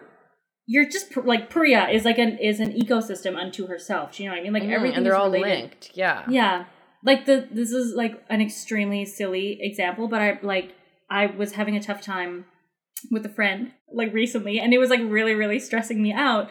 And I as you know, like one fun thing I'm doing recently is like I, I'm taking up baking. Mhm. And I like I have not to be like I'm the best baker in the world and I did advanced math and I'm perfect. but like I'm like discovering I'm like a pretty skilled baker. Mhm. Um and I was having a very difficult time with that particular person on that day and I tried to bake three different things and each one of those things just like completely like didn't work like Oh, the didn't recipes yeah and I was just like whoa of course like of course because I'm like I'm carrying this stress around in my body Mhm. and like oh boohoo cry me a river that like my buttercream No, icing but it- curdled like what a tragedy But but, it's something that you love and that you're passionate about and that you enjoy doing, and yet something that was so heavily on your mind that it was Mhm. hard for you to focus on that because you were so worried about something else, you know? yeah so it makes sense that like if something is off kilter Mm-hmm. in in in who you are, then everything will be off kilter. Just like if, but if you rebalance something, it can help everything else like kind of adjust and Mhm. come back to home. You know, Yeah. and even just to to bring it back to like you know being having being good at multiple things. Oh my god, being good at everything. Am I right? But like having multiple interests. Yeah. I remembered like when I was within this formative age that we're talking about 13, 14, 15, like I had done I done I'd been very musical my entire life. Like I'd done Mhm. I played the violin, I like sung for a very long time and I started at quite a young age. But when it got to that point it felt like there was this weird pressure for me to like have to choose like, well, am I an actor Mhm. or am I a musician? Like can I, and I completely like I really stopped um my not only my training but like I stopped kind of watering the garden of Mhm. of music for a very very long time and even and as soon as it got into like the professional acting world especially in theater it's like there's a and musical theater is its whole there's a whole a kit and caboodle there that comes with a lot of emotional issues. Some people there need to go to therapy that's for sure. But like there was always this whole well like i'm musical but i'm like not good like i'm not a musical theater actor. like i'm not Mhm. i'm not musically capable enough and i never will be because i haven't been like drinking the juice since i was straight out of the womb. And so that's something i'm trying to like really actively cultivate for myself too is just like incorporating music back into my life. I have the exact same experience, but with drawing Mm. because I've been drawing since like I could hold a pencil. Like Totally. I had like books like full of drawings, and I would like make entire like worlds of characters, and then do Mhm. comics Mm. about like their lives and stuff. I fucking loved it. But then I didn't really know how to like do that like as a job and I loved film. Mm. So I know after I did film, I kind of had stopped drawing because of it. Like I didn't have time in the same way with you. It's like it's something I loved, it was something I was good at, but like I didn't really make time for it. of course And then I really missed it that year that I was doing film and I wanted to incorporate it back in my life. And uh, I remember in the end of high school, you know, when like you're going around to like different schools, like seeing which one you want to go to, blah, blah, blah. hmm And um, one of the schools we went to, we like had checked out their film program and their animation program. This is like I had gone with our art class to check out different schools like art programs. And then I had told the person there, like, you had to go and ask questions, whatever. And I'd be like, I love film, but I also love drawing. What do you recommend? And that person was like, How about storyboarding? And I was like, Hmm. That sounds stupid. Oh. Like, I literally, like, I didn't say to them, but I was like, You don't know what you're talking about. What even is storyboarding? Yeah. Like, I genuinely was like, Okay, you're no help. And I ignored them and I just did film. I missed drawing. And then, like, after the year of film, my thought process was film plus drawing equals animation. Hmm. So I went and did a very expensive Yeah. like year of like I went to a uh, animation school and it was so expensive and my drawing like really improved because I was drawing like from 8 a.m. to 11 p.m. like seven days a week. Um, but the main thing I learned coming out of that was that I didn't want to animate. Like, Oh, I- wow. It was the most yeah, it was the most expensive way to learn that that's that wasn't for me. and I learned that I really liked storyboarding. well, well, well. Ain't And I was that? like, well, look who knew what they were talking about. um, but ever since then, I've been trying to like incorporate it into my life. But it's hard because it's still not like the main thing I love. And it comes back to that thing we were talking about Mhm. before, where it's like, I love film, but I also love to draw and I also love to do this. How can I do them all?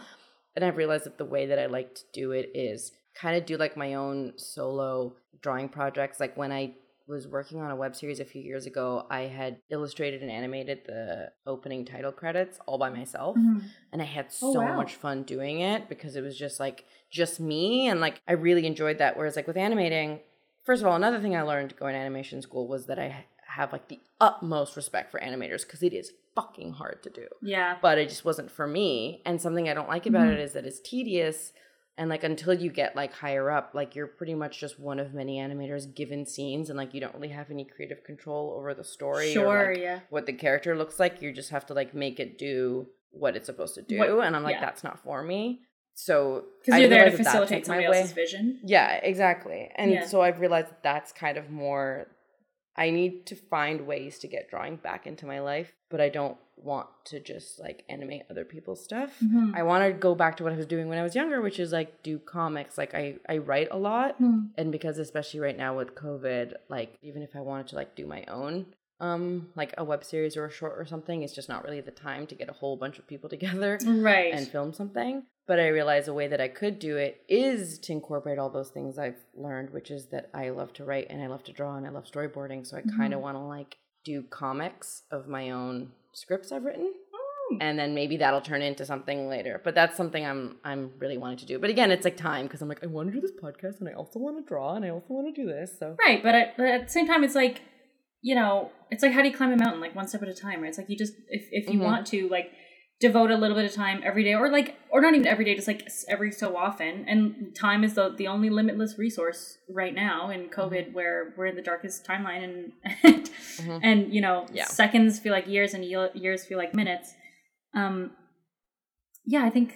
That's I. Ju- I'm just processing that because I don't think you expressed that to me before, and that's a really, really yeah, killer idea. Oh, I'm trying to get away from using the word killer as like a Oh. good thing. It's a very cool and fun idea, a cool and I fun think idea. really, thanks. I think that yeah, and I also like just hearing your story.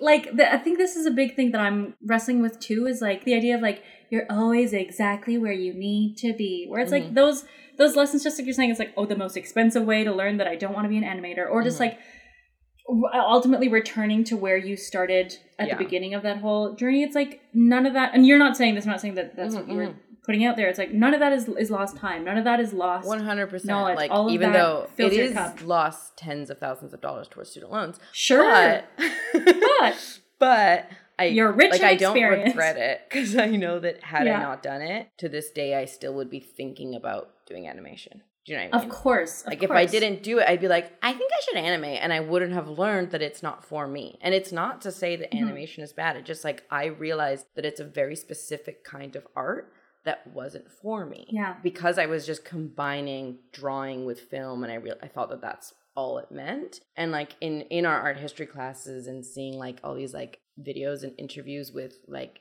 these Disney animators that like from way, way, way back. And they were these like old men being Mhm. interviewed, like some of the first animators for Disney. Ah, And they would just be like gushing and so excited about the fact that they made Mickey go from point A to point B and like Mm. pick up like a violin and like do all stuff. Like they Yeah. got so excited about it, and I was like, yeah, that's not for like that's not. I I didn't get that same That's feeling from making that character go Yeah. from point A to point B. I liked writing what the character would do and designing what the character would look like and thinking of story points, but actually making a character like pick up a cup didn't give me that excitement. And I'm like, that's for those Mhm. people who love that. And it's amazing and it's so hard to do because I realized it wasn't just drawing. It was Yeah. first of all drawing 12 frames a second Ah. um but then also having to think of like weight and volume and like Mhm. physics it was just so much involved and when it was wrong you had to redraw it like you know so Right. i was like this isn't for me i'm gonna not thank you but i like it took me a while to figure out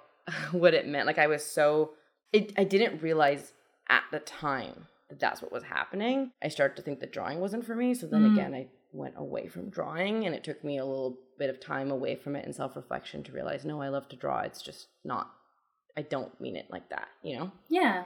um and i'm figuring out the type that i do like I feel like we were, and it's easier to imagine it this way and to like sort of set our goals for ourselves in these ways. But like, who says that any of this is a straight line, right? That like any of this mm-hmm. is like, okay, well, first I'll go to school for this, and then I'll Mhm. get some work experience doing that, and it'll all work out. It's like, no, we're always because we're in relatively nebulous fields where you have to wear multiple hats like you have to Mhm. have different skill sets it's not just like well i learned how to fill a cavity and now i'm a dentist like it's yeah exactly and you know no shade on dentists bless them looking forward to seeing my dentist soon because girl has some wisdom teeth but like it's we have to be able to do different things so naturally we're gonna ha- want to experiment with different stuff and find where our, Mhm. tr- where our true passion lies and i think exactly i've been having a lot of similar not so much like like, like the concrete like i love to draw and i love film how do i Yeah. put that together but i think for me because i've been working as a theater actor for the past five years like i think and i've been like very lucky in that i've been able to like get a little bit of work and like do this for a little while and like i'm very like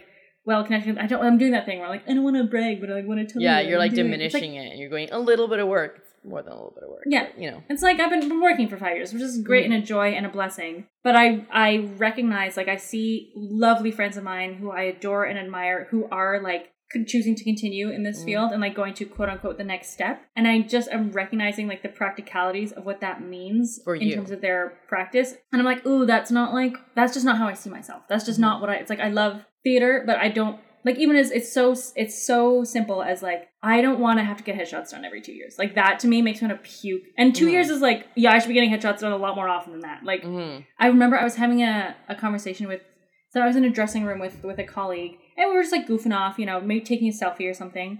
And I jokingly was like, I didn't look very great in the selfie. And I jokingly was like, oh, I don't know my angles. And my friend like whipped her head around at me and was like, you should know your angles. That's your job. And then in my head, I You're was like, okay I was like, oh crap! Like I forgot that like a big part of this is like how you present. you are your job like your body and your You are your way you job. look hmm Yeah, and like it's a it can be very empowering for people, and I'm so happy for those that it's a gift to. But it, exactly that, it's like in every workshop you go to, it's like you are a small business owner, and your business is yourself. And it's like I that I'm that is something I really struggle with hmm as a person, and it's it may be in a different lane than like your animation thing, and I just made this completely about no, me. no. i mean but for both but of I us think for, like- experiences yeah we're talk talk about it. Um, bringing it back to like therapy and this kind of self reflection work is like I a big realization that I've had in probably the last six to twelve months is that I cannot have my source of income so long as we're under the great late great umbrella of capitalism. LOL, fourteenth time I've mentioned it in this episode. I cannot have my source of income under the umbrella of capitalism be tied to my bodily self Mhm. because it just like it fucks me up in ways that like and I it, it am not only you not pre- mentally too for you to have to big time. because it it- 100% like that's part of it is that like you having to be so focused on the way that you look and not just the way that you look Yeah. for you but a way that is marketable and the way that like society and the career wants you to look Yeah, can really affect your mental health and again this is no shade for people who do want to do it in the same way that Yeah. i'm like right. some animators Be are, an like, animator. and i have so much respect for it and in the same way that you're like you have friends who do theater and even other people you're like so much respect do you you're just realizing it's not for you It's not for me. Yeah. I was gonna say this is something I was uh, like really looking forward to talking to you about, both like in this podcast and just like generally in real life, because I think you and I are in very similar places. Um, as I sorry, just straight up burped. I just had to pause for a burp second. about it burp about it Burp about it. Um, I'll start that again, so it'll be easy to edit. So this is something that I was like really looking forward to talking to you I'm about, totally not only in this podcast, but like generally in, in real life. Um, because I think you and I are like have similar interests and like have a similar eye in terms of like representation Mhm. on film and on stage and like in the media. And I think that's something that we're both very passionate about and feel very strongly about. Mhm. Like what it what it means to quote unquote fight for representation on screen and on stage, and what that means like on the not just like I'm going to war, but like as a foot soldier on the ground, Mhm. the mental toll that it takes when you essentially have to be on the front line of like I go into audition rooms and I fucking know I'm not going to get any bullshit part that they're going to put forward to me and yet I still have to put in the same amount of time Yeah. uh, the same amount of work often maybe more and like come under a much farther stronger You scrutiny have to wow them even more because you have to like not only impress them with your talent, Mhm. but also give them even more reason to cast the woman of color over what they probably assumed to just be like like a, over what they assumed would be a white woman playing the role, Totally. or even like white character, like white actor if it was you know yeah. like it's you just have to work that much harder to wow them. Uh-huh. And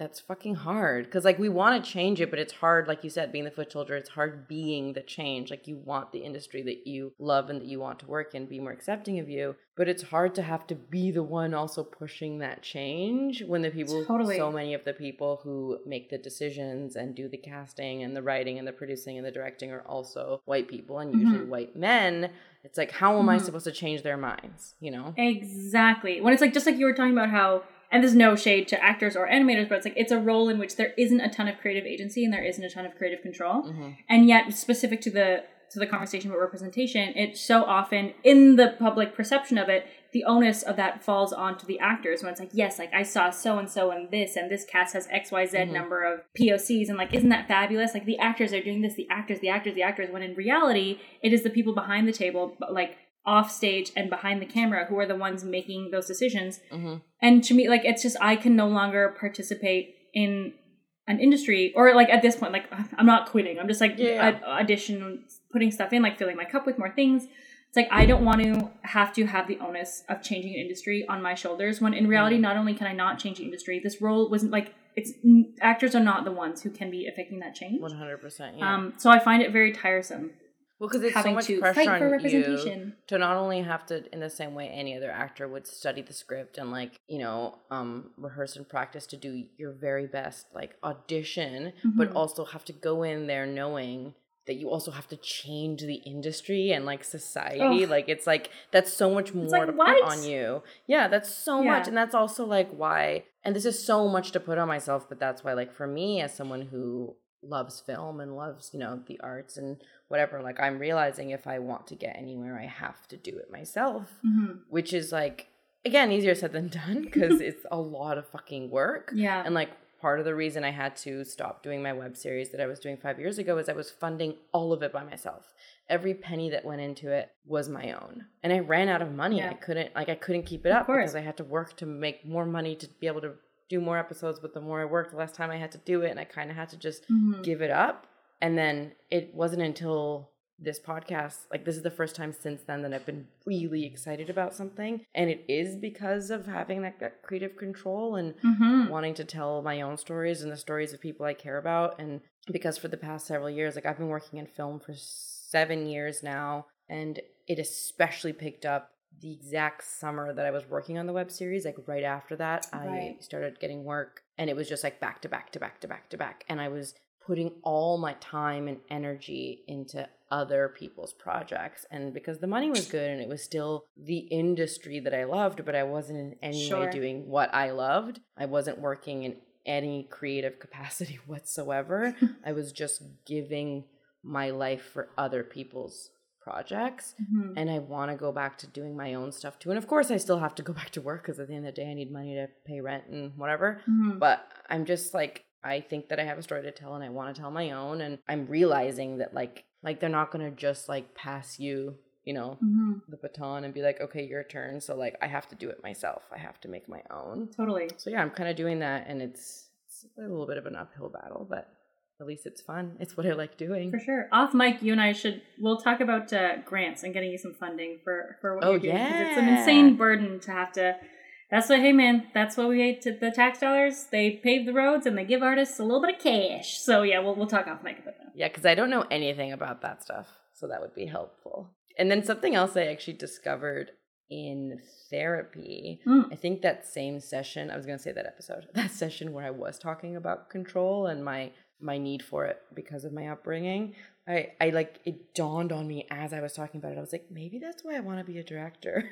And Yeah. my therapist just went, Oh, that's interesting. And I was like, that it made so much sense. Like I did never considered it. And I was like, that's why I because I need that control because I didn't have it Mm. for so long. Is I'm like, Right, right, I right. also want to have control over the story and like the creative process. So I'm like, it all makes sense now. This is like you not wanting to be a murderer and you want to be a surgeon. It's like this controlling upbringing. Mhm. You take it, you flip it on its head, and you, make it direct. something good. Yeah, exactly. Yeah. Like a positive. It's yeah. all coming together. And at first I was like, wait, does that mean like I shouldn't be one? Like, is that a negative thing? But like, no, it's more what you said. It's like Yeah. taking that and turning it into something positive. Totally. And just on like on the on the positive side of the coin too, what I was just like roasting the industry about in terms of like Mhm. actors having no control and like well representation. It's like as someone who aspires to be in a position of control and a position of creative agency, it's like you can then create the environments Mhm. for the changes that we desperately want to see to happen. Exactly. Yeah. You know? I want to do that. You're gonna be queen of the world. Help me get those grants so I can do that. Yeah, oh, yeah, yeah. We'll talk. We'll, we'll talk. We'll talk. Because that money is there. Give it to me. If the money is there, give it to me. Yeah, absolutely. Also, Bezos, give me just like one million dollars. Hey, You won't even know it's missing. Jeff, Just a million. Or even Mr. Whole Foods. Like, Mr. Whole have a Foods, lot. give me one of your foods. You have a whole food. You have all the foods. What would be your like death row meal? This is not this is not my podcast, but I'm gonna ask you that question. No, I like that. Okay. Hmm. Maybe tachin, which is a Persian dish. Oh shit. Yeah, maybe. Okay.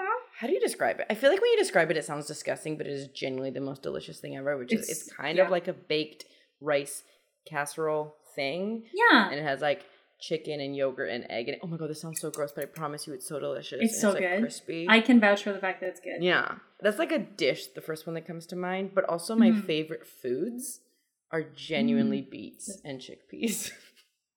Um my favorite food is beets. hey, they- listeners, they- you're listening to the end there. of a friendship. This is where the relationship devolves. Um that Pariya, it's been so nice getting to know you. Beets and chickpeas, you monster? so much. Like just raw? Like you're just gonna raw dog a beet? Like what? do you Oh, I would like want to. prepared? Whenever we have like the like catering buffets and film, like at work, whenever there's beets, I literally go. Like I get so excited and I just want to take the whole plate. Like I'm literally like no one else can have any. These are all mine. I don't know what. to I'm, say. I mean, I'm happy for you. They're mm. delicious. I actually, I'm not like, oh fuck me. Like they're, they're really good and they're great for you. And you get like a fun surprise 12 hours later when you. I can eat. see the like the lie in your face. Like there's so much dishonesty. I like chickpeas. Chickpeas are, are a very working good. overtime. I love beets. My eyes like explode. I just like. When's the last time I had a beet? What do you eat beets in? Sorry, this is not my podcast, but I'm making You just beat boil about it it, and you cut it up and you put it in a salad or you just eat it whole. with like Just like some feta cheese or like you said. Yeah, but feta cheese. I mean, really tasty. Try it. Try it.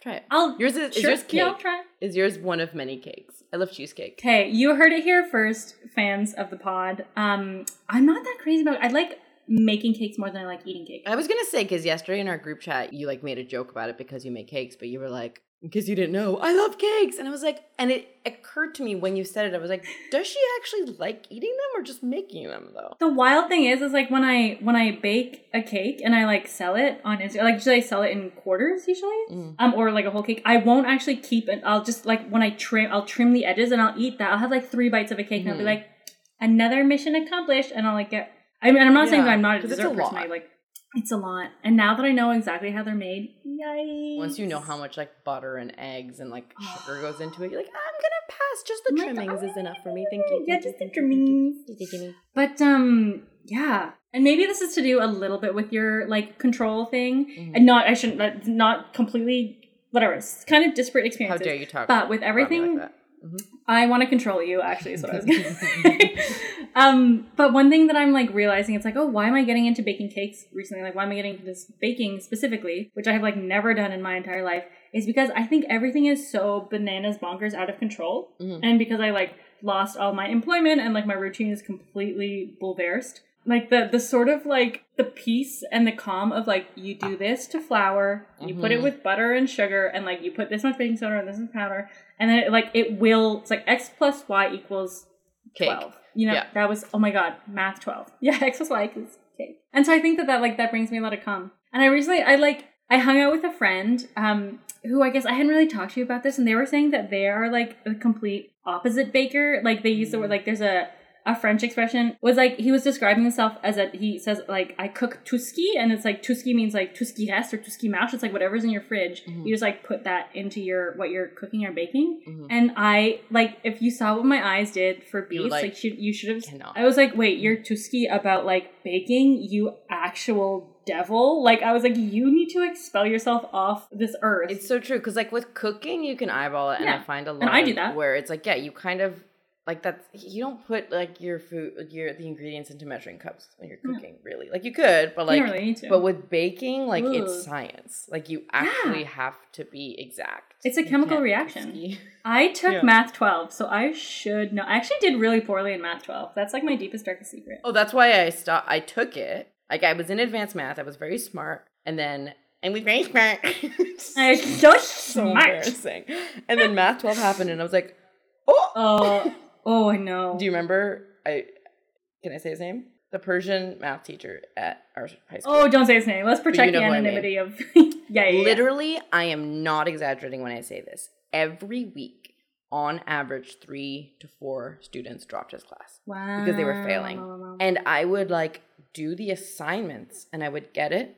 And then the quiz would happen. And he had like daily quizzes. I was like, calm down. Yikes. And I'd fail them. And I'm like, who is I don't understand. Like I know math. I'm good at math. I'm doing all the assignments right. How come I can't get these quizzes? And he was really, really fucking smart, but he was really bad at like teaching Yeah. and passing on that knowledge to students that I also was like, if I don't drop this class, tank your. it's yeah. gonna completely ruin my like and like you and I are both like this where we're like we need to excel like I cannot fail that's not an option for me and like Yeah. and I also realized that because of the career path I was wanting to take I didn't actually need math 12 need it. like the credits and stuff that I did have like I had enough to get into the schools that I did want to go to and like I was only taking it because I thought I had to take it and the moment I realized I didn't have to I dropped it Well- just in time and I took writing Yay! yeah and that's why I can't get a BMA dad I can't go into business. and I'm not saying I know anything about that person's life, which I'm sure is full and has a plethora of experiences that I, are why he wasn't necessarily Mhm. drawn to education but found himself in an educator's position. But I have like no time for not only education but anything where you're supposed to like uplift and empower people and help them on like or give them the tool and when you're the interest isn't to meet people where they are and then to help them get to where they need to go. Like that to me just like find something else. Like it's not that's not that's not chill. I and that really mm-hmm. bums me out. And like I like the idea that's like you were good at something and then you were th- led to believe that you like weren't good enough at it to continue. And it's like you're exceptionally intelligent. Like I have known you a very long time. Thank you. Thank you so much. You got my e transfer, right? So you could say that. You got- Oh yeah, hang on. Let me. s- Um, Yeah. Pariya Tari is exceptionally intelligent and great at math, even though she never checked math twelve. Say some stuff about my hair. Your her hair is perfect and her curl pattern is off the chain. Uh, also, she has her skin is like mother's milk. that was not part of it. I am canceling No. the e transfer. I'm canceling the, the password is now get- you owe me money. no No. But yeah, and maybe that'll be like maybe for another episode when we come back and we discuss how Mother's milk. Um, yeah. mother's milk and just this insane need to because i totally remember having that thought in high school wow the real theme of the- episode high school but i remember having the thought like i need to put my big ass brain and not to be like well i have the best brain in the world but like i was like i'm pretty clever i can like figure some shit out Mhm. i was like i need to put my big ass brain to work because this is my ticket out of here like this is and i'm not such a like escaping the fires of hell or anything but i was like i need to be smart and i need to do good because that'll that'll put me in a place where i can do get out of here and do what i can what i want to do Yeah, and it's so funny because with me, not to like talk shit on like filmmakers, because like that's what I also want to do. But like I worked so hard, like I got top grades in all my classes, and I was like, I have to maintain this, even though none of it mattered. but I was like, I will not sell for less, high 90s or bust. Like that is the only way. Yeah. And then I just look back on it and like all the time and energy I put into it, and like for what? I went to film school. Yeah, but I mean, but like, what? Where else? Like, what's the downside to having it too, though? Right? It's No, like, there what is isn't. the, I don't actually regret it. I just think it's so funny where it's like, oh, 16 year old Pariya, you were Aw. so young and naive. you but like old it, it teaches it's not just about like your grades it teaches mm-hmm. you like hard Critical work thinking. and commitment and seeing Yeah. something through and like i'm bad at all those things now so and that's why we're in therapy. We're in therapy. Uh, Did you hear that? I was like, I'm in therapy actually. This is I'm doing it. liar You're liar great. liar no Liar, liar, liar. But then I was funny. I was having this conversation with my partner, I think just yesterday or the day before, how it's like I have invested a lot of time and energy into sort of like making myself like the sharpest tool possible. So it's like Mhm. I feel like as a person, I've had like a couple of iterations of not necessarily careers, quote unquote, but I've like put on different shoes. Jesus Christ, what is this metaphor? so when we were like in high school, I worked at the movie theater. This is like the silliest, dinkiest, rankiest, dinkiest example ever, but like I was 17 and I was the um I was the last 35 millimeter film projectionist on the North Shore of Vancouver. Like that's weird and bananas in and of itself. Then went off to university in Ottawa and I like worked on Parliament Hill for what was it four four or five years and like kind of went through the ringer there and like did that whole experience. And then I like decided to put on the acting hat and I've been working in theater for five years and now I'm shifting gears again into something else. And I think that like education oh my god is this an education podcast? But like this sounds very self congratulatory and that's not how i mean it but it's like i have enough faith and confidence in myself as someone who knows that they're a relatively capable and intelligent person that i work hard and i have a big ass brain and i can do anything i want. Like i am large i contain multitudes but it's like you're never not anything and in that you are also everything. Like you can and not to be like if you set your mind to it you can do it. that's not what i mean it's like but have yeah enough faith and trust in yourself that you have the skills that you need to get where you want to go, Mhm. but also cancel hustle culture and normalize resting. yeah i think this was a really good chat Yeah, this is a fun chat. Thank you for having me on. i can't wait for the next one if i don't know if we have anything else to talk about i think we've uh i think that's it I think that was it. I think we our friendship is done, reached- actually. yeah i think Yeah. end of the friendship like i think we It's a nice clean break. Yeah. Well, wouldn't it be fun if, like, and this is maybe a way of holding myself accountable, and I can already see self fulfilling prophecy that I'm giving myself an escape hatch where I'll be like, JK, didn't do it. But it's like I came back after I go to therapy, but then I come back and I actually haven't gone to therapy, and we I would love to. I want to find a nice balance of me encouraging you and supporting Mm-hmm. you and going without like pushing you to go without you being ready to go because I know you have to like be ready to go. Mhm. I'm thinking the way that I'm going to end the episodes from now on because I've been trying to find a good way to just like a fun little thing to say at the end and I think just saying like don't be afraid to talk about it. I love that. Yeah? Yeah. So do you want to say Do you say it? Or do I say it? I just do said say it, it so why don't you say it? Oh my god, you're very excited. I'm just like, I'm like touching my. Okay, You're sorry, I won't do that. cute. You're like Hi, getting ready. My name is. I'm like. I just need to do like a couple. Like, do you have like 20 minutes for me to do a quick vocal warm up? Um, just kidding. It's my nightmare. Um, don't be afraid to talk about it. Ah, Just talk about it. Talk about what you're like in high school. Talk about what you're like now. Talk about. Talk about depression and how you call it things that aren't depression, but it's probably really depression. yeah. Talk about. Hey, if you got it, flaunt it. Talk about your dead mom. You know what I mean? She wants you to bring her back, memory wise. Yeah. Wow, that's darker than I meant it to. You can say that. I can't say Yeah. that. hey, I'm I'm my name is Mahalia. I'm here to talk about my dead mom. Is what I'm going to talk about my first therapy session. There we go. Yes. Yay.